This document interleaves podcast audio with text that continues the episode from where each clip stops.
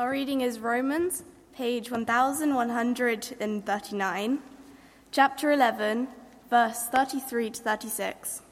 So, a bit of context. Paul declares God's glory, having explained the wonderful gospel of Lord Jesus. Oh, the depth of the riches of the wisdom and knowledge of God! How unsearchable his judgments and his paths beyond tracing out! Who has known the, the mind of the Lord, or, or who has been his counselor? Who has ever given to God that God should repay him? For from him and through him and for him are all things. To him be the glory forever and ever. Amen.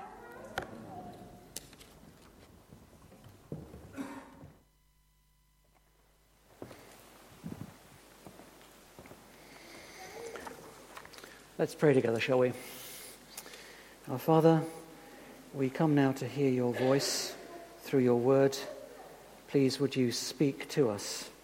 Enable there to be clarity and, above all, a work of your Spirit that the Lord Jesus would be held up high here tonight. In his name we pray. Amen. Well, thanks ever so for coming. It's really good to see so many of you. And um, yes, I have really aged. There was a time when I began the school's work uh, 30 years ago that I had hair. It was brown. I had a waistline. Um, yes, those things are in the past.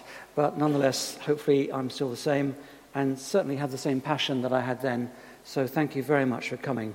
Um, when the school's work, as it was called back then, the Royal Borough of Kingston School's Christian work, a real mouthful, when it began back in um, September 1988, based in a bedroom in Chessington, I think um, certainly my expectation was we will uh, do this work for as long as there is a window of opportunity.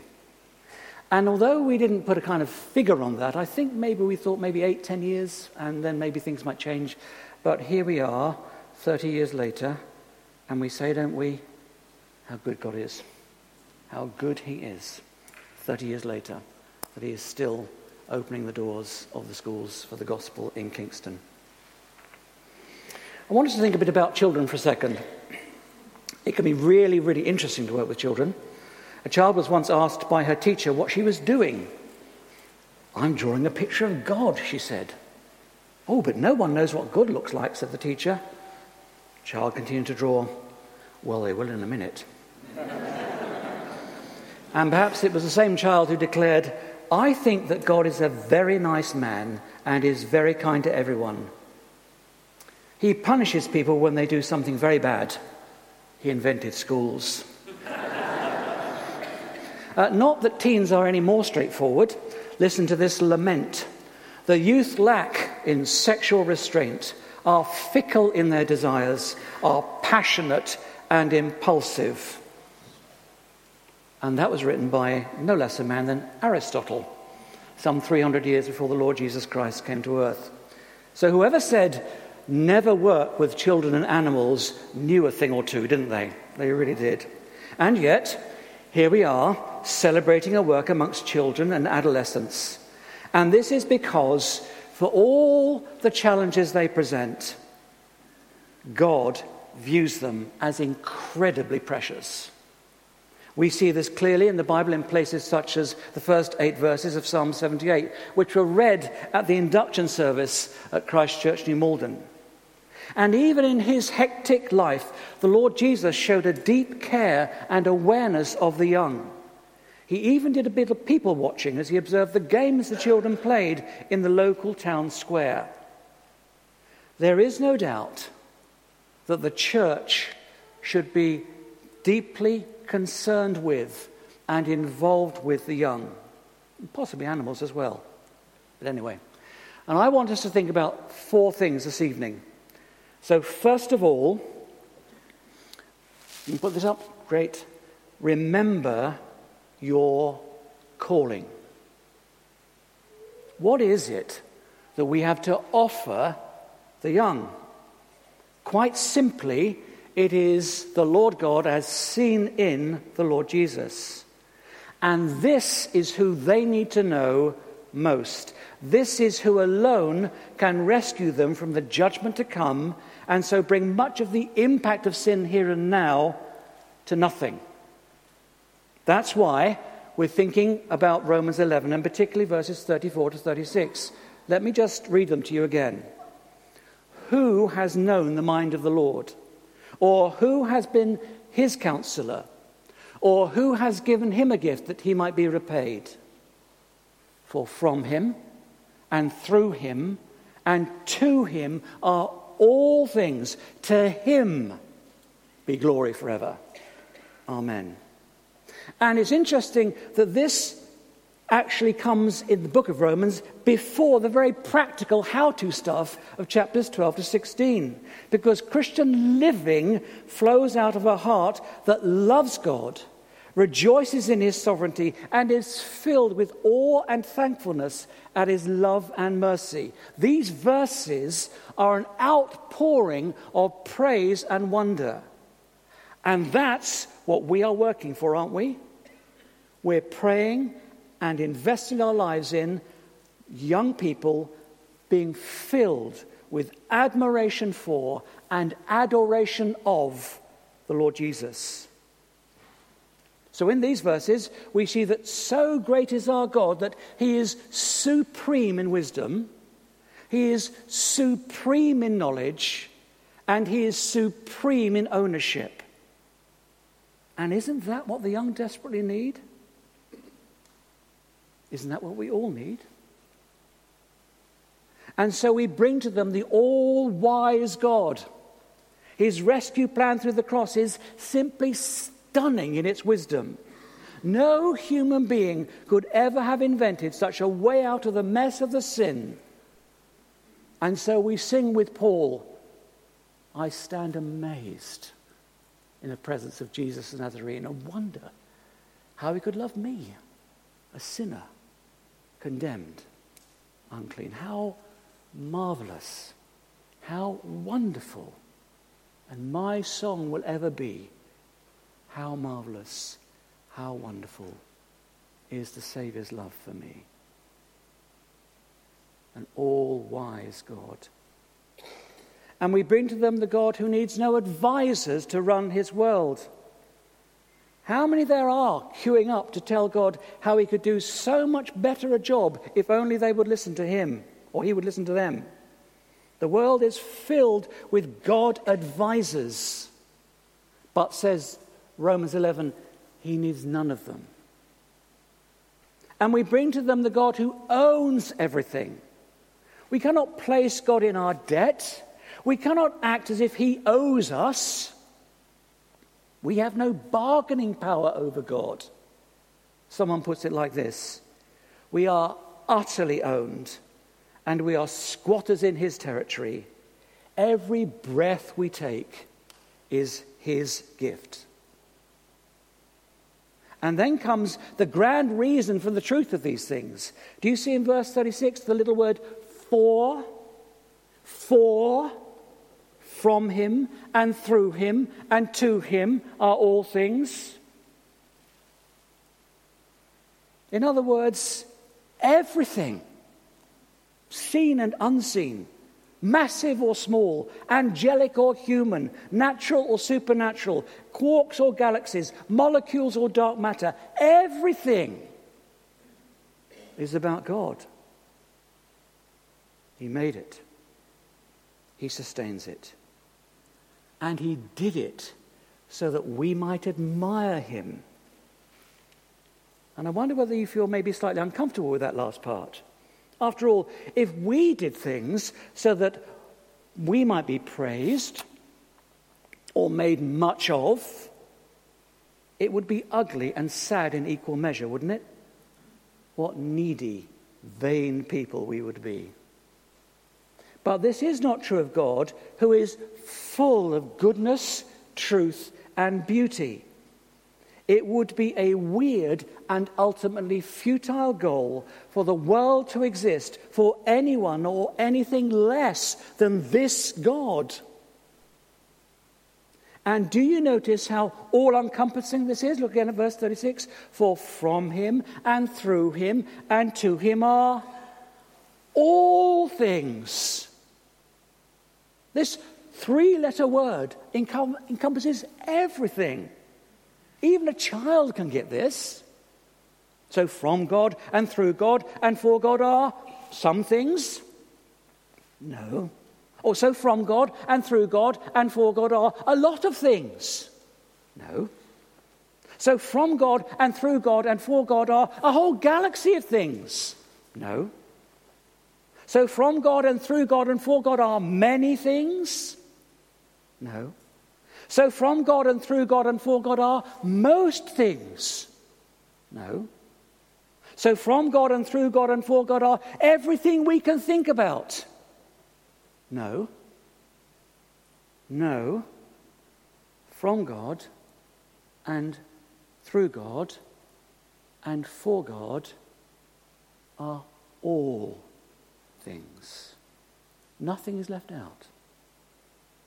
So, the great goal of insight is not information, but transformation. What we long to see is young people set free to become this type of a worshipper.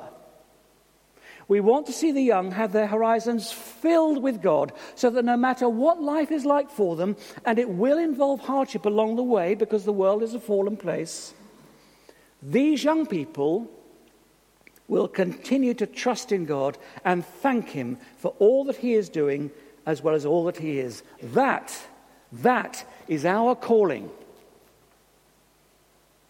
you see it tonight? That's our calling. But secondly, reality check. You see, what the Bible declares is actually very different from reality. The truth is, as Paul says earlier in Romans, uh, all have sinned, with the result that we fall short of the glory of God that we've just been thinking about. The very one we were made for is increasingly, it seems to me, hidden from the young in our world, and so they fall short of knowing and enjoying the God of the universe. They know nothing of his glory. Many haven't the faintest idea that they were made for him. It's happening in our popular culture. Let me just illustrate. Let's think about the message of self esteem. For nearly 50 years, this has been the bedrock of much, of much modern thinking about human beings. And as is so often the case, teachers, you will at this point go, oh, yes, schools have been charged with delivering the message. But now it is being recognized, finally, just actually how unhelpful that is. There was a poll done of those uh, who had high self esteem. Do you know who polled the highest? Prisoners. Say no more. This actually, this message defies reality. I think of the story of a Christian governor in an infant school where the head was presenting the new school values. This was only recently, it was about two years ago. And part of uh, the new school values were reach for the stars. And they had said, every child can achieve anything they want. So the Christian governor listened and said, Well, is that actually true? And the head thought about it and said, Well, well, no, but it's quite helpful, isn't it? How untruth could be a helpful part of a young child's learning seems to me utterly bizarre. But that's the gospel of self esteem. And I would want to say a massive fraud has been perpetrated on the young. Because the message of the modern gospel of self esteem promises redemption from the wrong place, and therefore it will never work. For a start off, it asks the wrong question and then it focuses in the wrong place. The wrong question is, Who am I? The right question is, Whose am I? The wrong focus is on me. The right focus is actually away from myself. This is how I've helpfully heard it put.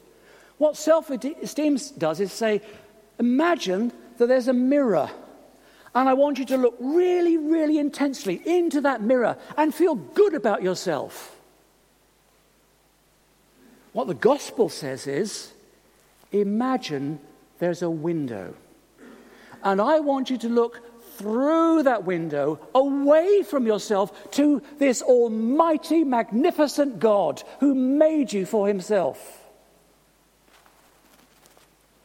The fact is, the whole idea of us forming our own identity and forging our own destiny is badly mistaken. And I want to suggest to you it's doing untold damage, not least to the young. So there's a reality check. There's certainly, you know, recognize our calling, but then there's this reality check. So, how do we connect the young with their creator? Thirdly, recognize the culture. Now, that may not be the place where you expect to begin, but I want to suggest to you we need to start there. Because if we don't navigate the cultural landscape, then we'll not be able to serve the children and adolescents in our borough and beyond.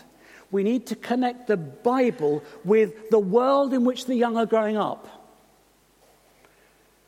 And I want to mention three things. Here's the first there is what I've called the unmet hunger of the soul. Uh, when the school's work began, we haven't mentioned uh, much because we've got lots to say this evening, but we, uh, Trevor and I, um, met with Scripture Union not just once but many a time and received incredibly helpful advice. It certainly saved me from many a blunder. And just around the time when um, we were meeting with them, they had produced a film called The Hidden Hunger and I still remember this to this day. The idea was quite a simple one. There is a hunger in children that we all recognize.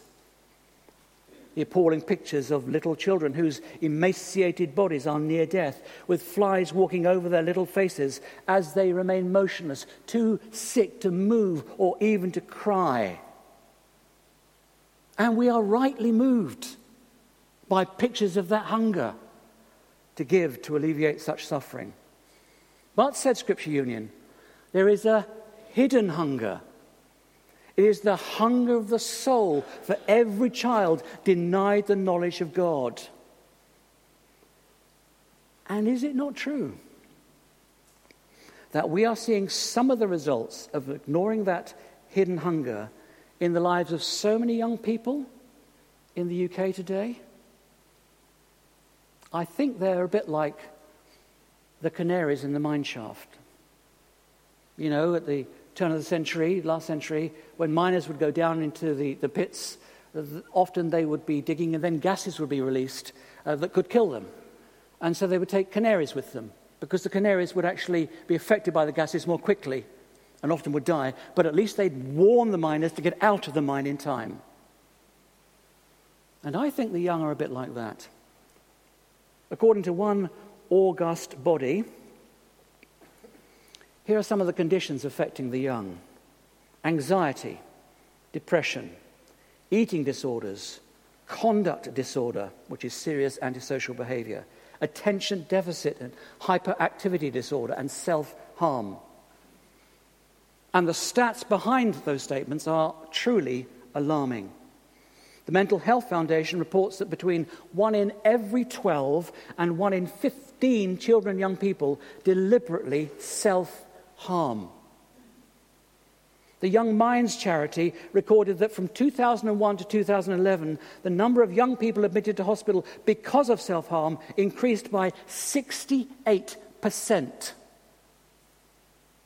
Childline the UK's free 24 hour helpline for children and young people has reported rising levels of counselling sessions, with over 300,000 sessions in 2015 16, which is an increase of 5% on the previous year. Suicide remains a leading cause of death in young people in the UK. In England, can you just can you get this? Here are young people with their lives ahead of them. And they're seriously thinking that suicide is a good option. What are we doing? What have we done? Listen to these stats. In England, 149 children aged between 10 and 19 committed suicide in 2014. That is almost three children every week. Now, of course, there are multiple factors behind these tragic statistics, and I don't wish to draw a simplistic connection here. But with Romans 11 ringing in our ears, surely if we cut off the young from the God who made and sustains them, it is bound to have a serious effect. The truth about God is being daily suppressed. The young are too often deprived of the meaning, the purpose, the significance, and the identity that flows from knowing their Creator and their Rescuer. If we tell the young that they are no more than a cosmic accident, is it any wonder that they are in trouble or seek to create meaning in all manner of harmful behaviors? So recognize the culture you may not think this is good news. I think it's bad news, and yet it should lead to good news because we need to recognize where we're at. There is an unmet hunger of the soul. Secondly, there is the need to engage with the opinion formers. Can we have the next slide up, please? This book came out this year. It's called Inventing Ourselves the Secret Life of the Teenage Brain. It's written by Professor Sarah Jayne Blakemore, who is a brilliant scientist and who cares deeply for the young. The Sunday Times includes her in its list of 100 makers of the 21st century. That should make us sit up and listen. And if we are not to be playing catch up again, as I think we have been doing with the modern self esteem movement, then we need to be engaging with material like this. Leaders in the Christian community need to be helping parents and teachers and pastors distinguishing between what's accurate science and what's dangerous personal opinion. In one simple web search, I counted 66 academic theological journals. And the Church of the Lord Jesus has an array of gifted men and women dealing with academic theology. And by God's grace, that filters down to the church to help sustain and keep the church pure. But I also counted 62 academic journals dedicated to children and adolescents. And I asked myself, where are the people engaging with that material? Because it will shape how adolescents and children are, are treated from parenting to education, from legal opinion to social work, from psychoanalysis to medical input. This will have a vast impact. So we cannot just ignore these books. We must engage with them. And here's why. One academic commendation of the book, and there are plenty of names on this book eh, saying how wonderful it is, says that the book shows, quotes, how the brooding monsters in your living room, that's the adolescent, yeah, are not children gone wrong, they are delicate machines in transition. Really. So an adolescent becomes a machine, however delicate. And I want to say, is that not a defacing and a degrading of God's image bearers? Human beings are not being elevated in our culture, they're being downgraded to machines. Christians used to be world leaders in thinking about and investing in the young. We need to recover this and become the opinion formers of our culture. We need to engage skillfully, therefore, with today's opinion formers. So let's recognize the culture. Let's recognize the unmet hunger of the soul. Let's engage with the opinion formers so we have answers. And thirdly and finally, let's see ourselves as others do. One astute Christian writer points out that today Christians are regarded not just as hopelessly out of touch and faintly, therefore, to be pitied. No, no, no. We are actually a dangerous menace because we're guilty of some horrific things. Here's what we're guilty of according to this viewpoint. We're guilty of views that degrade humanity. We're guilty of wanting minorities to be marginalized. We're guilty of abusing people just for being different. And then he imagines someone writing about us. Here's what he says For centuries, traditional morality has us in its suffocating grip. Year after year, the same old rules, chained to the past, heap shame on ordinary men and women and boys and girls whose only crime was being different. Enemies of the human spirit, these bankrupt ideologies befriended bigots and encouraged the spiteful. They nurtured a seedbed of hypocrisy and offered safe havens to perpetrators of abuse. No more. Change is here. Our time has come. A time to be ourselves. A time to be truly who we are. A time to celebrate love wherever we find it. A time for the human spirit to flourish again. And if these people won't move out of the way, we're going to push them out of the way. Now, that may be shocking for us to hear. But I think he's right. I think he's right. I think this is the way we're viewed as a dangerous menace to the free spirited needs of downtrodden people. So we need to see ourselves as others do. We've got to recognize the culture we're dealing with.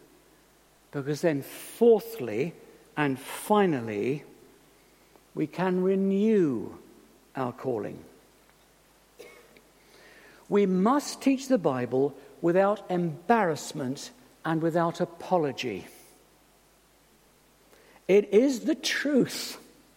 And we have it because God, in His great mercy, has opened our eyes to see who He is and then to understand whose we are.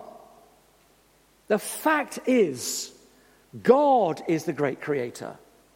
The fact is, God is the most loving being in the universe. He defines love because He is love. The fact is, God is holy and can never think or treat evil as good. The fact is, we are in a mess. But the fact is that God has sent His Son to die on the cross to rescue us. Young people need to know those facts so that with the Spirit's work, they can be changed by them. So, Insight Team, keep on thinking how to unleash the only true and wise God from the Bible to young hearts and minds who are having it hidden from them. And keep on particularly supporting Christian youngsters in their daily battle to live for the Lord Jesus in what is very often a hostile environment. I've never forgotten two, I think they were year nine girls. I won't say which school they were in, but it was a girls' school in the borough. And every week they had to endure this.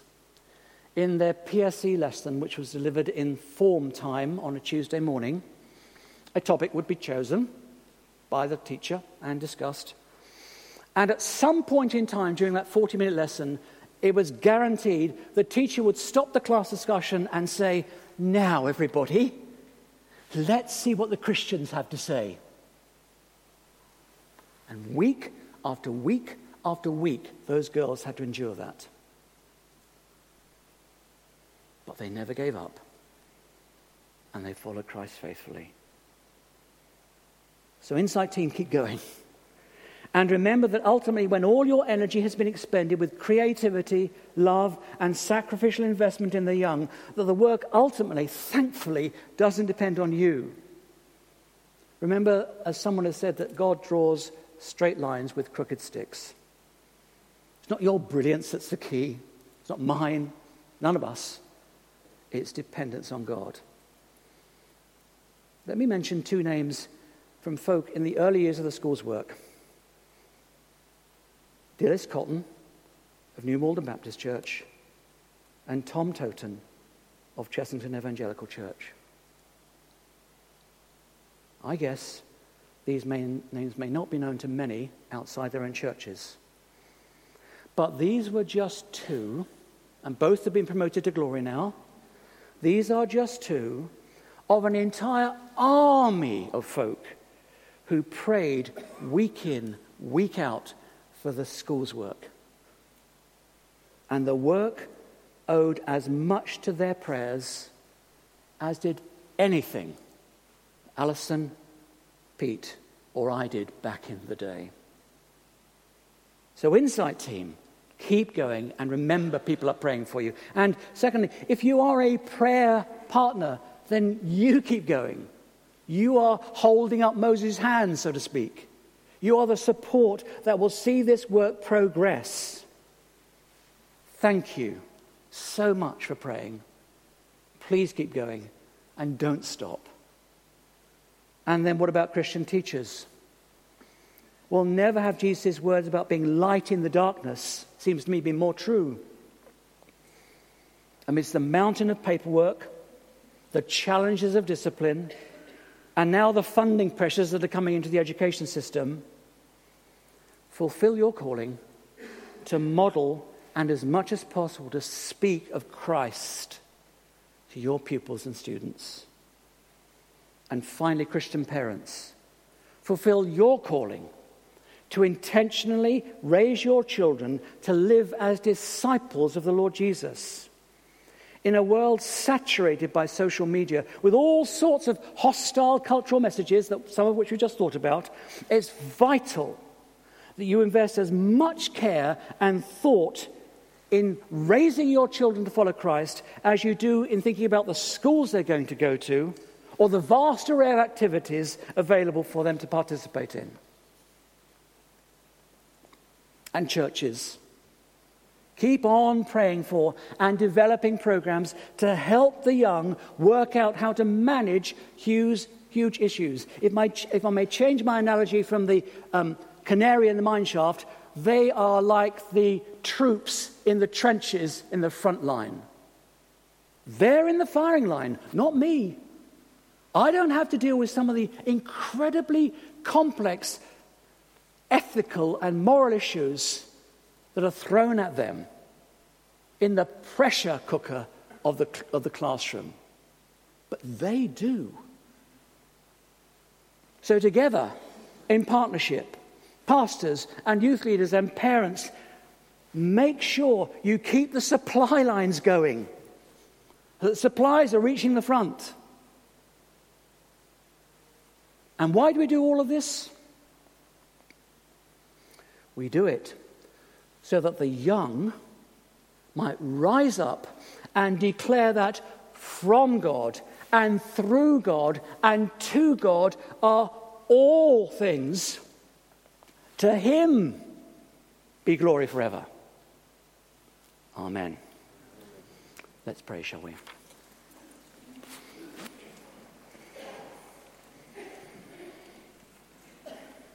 Almighty, eternal God, loving Father, help us to continue to serve the young that you have given us the privilege of caring for and raising. Bless every parent every pastor, every youth leader, every prayer partner, every giver, every member of the Insight team. And may we, in your mercy and grace, maybe see 30 years from now, many, many won for the Lord Jesus. Many Christian youngsters strengthened to, to stand firm and to never let go of Christ. We ask these things in his name. Amen.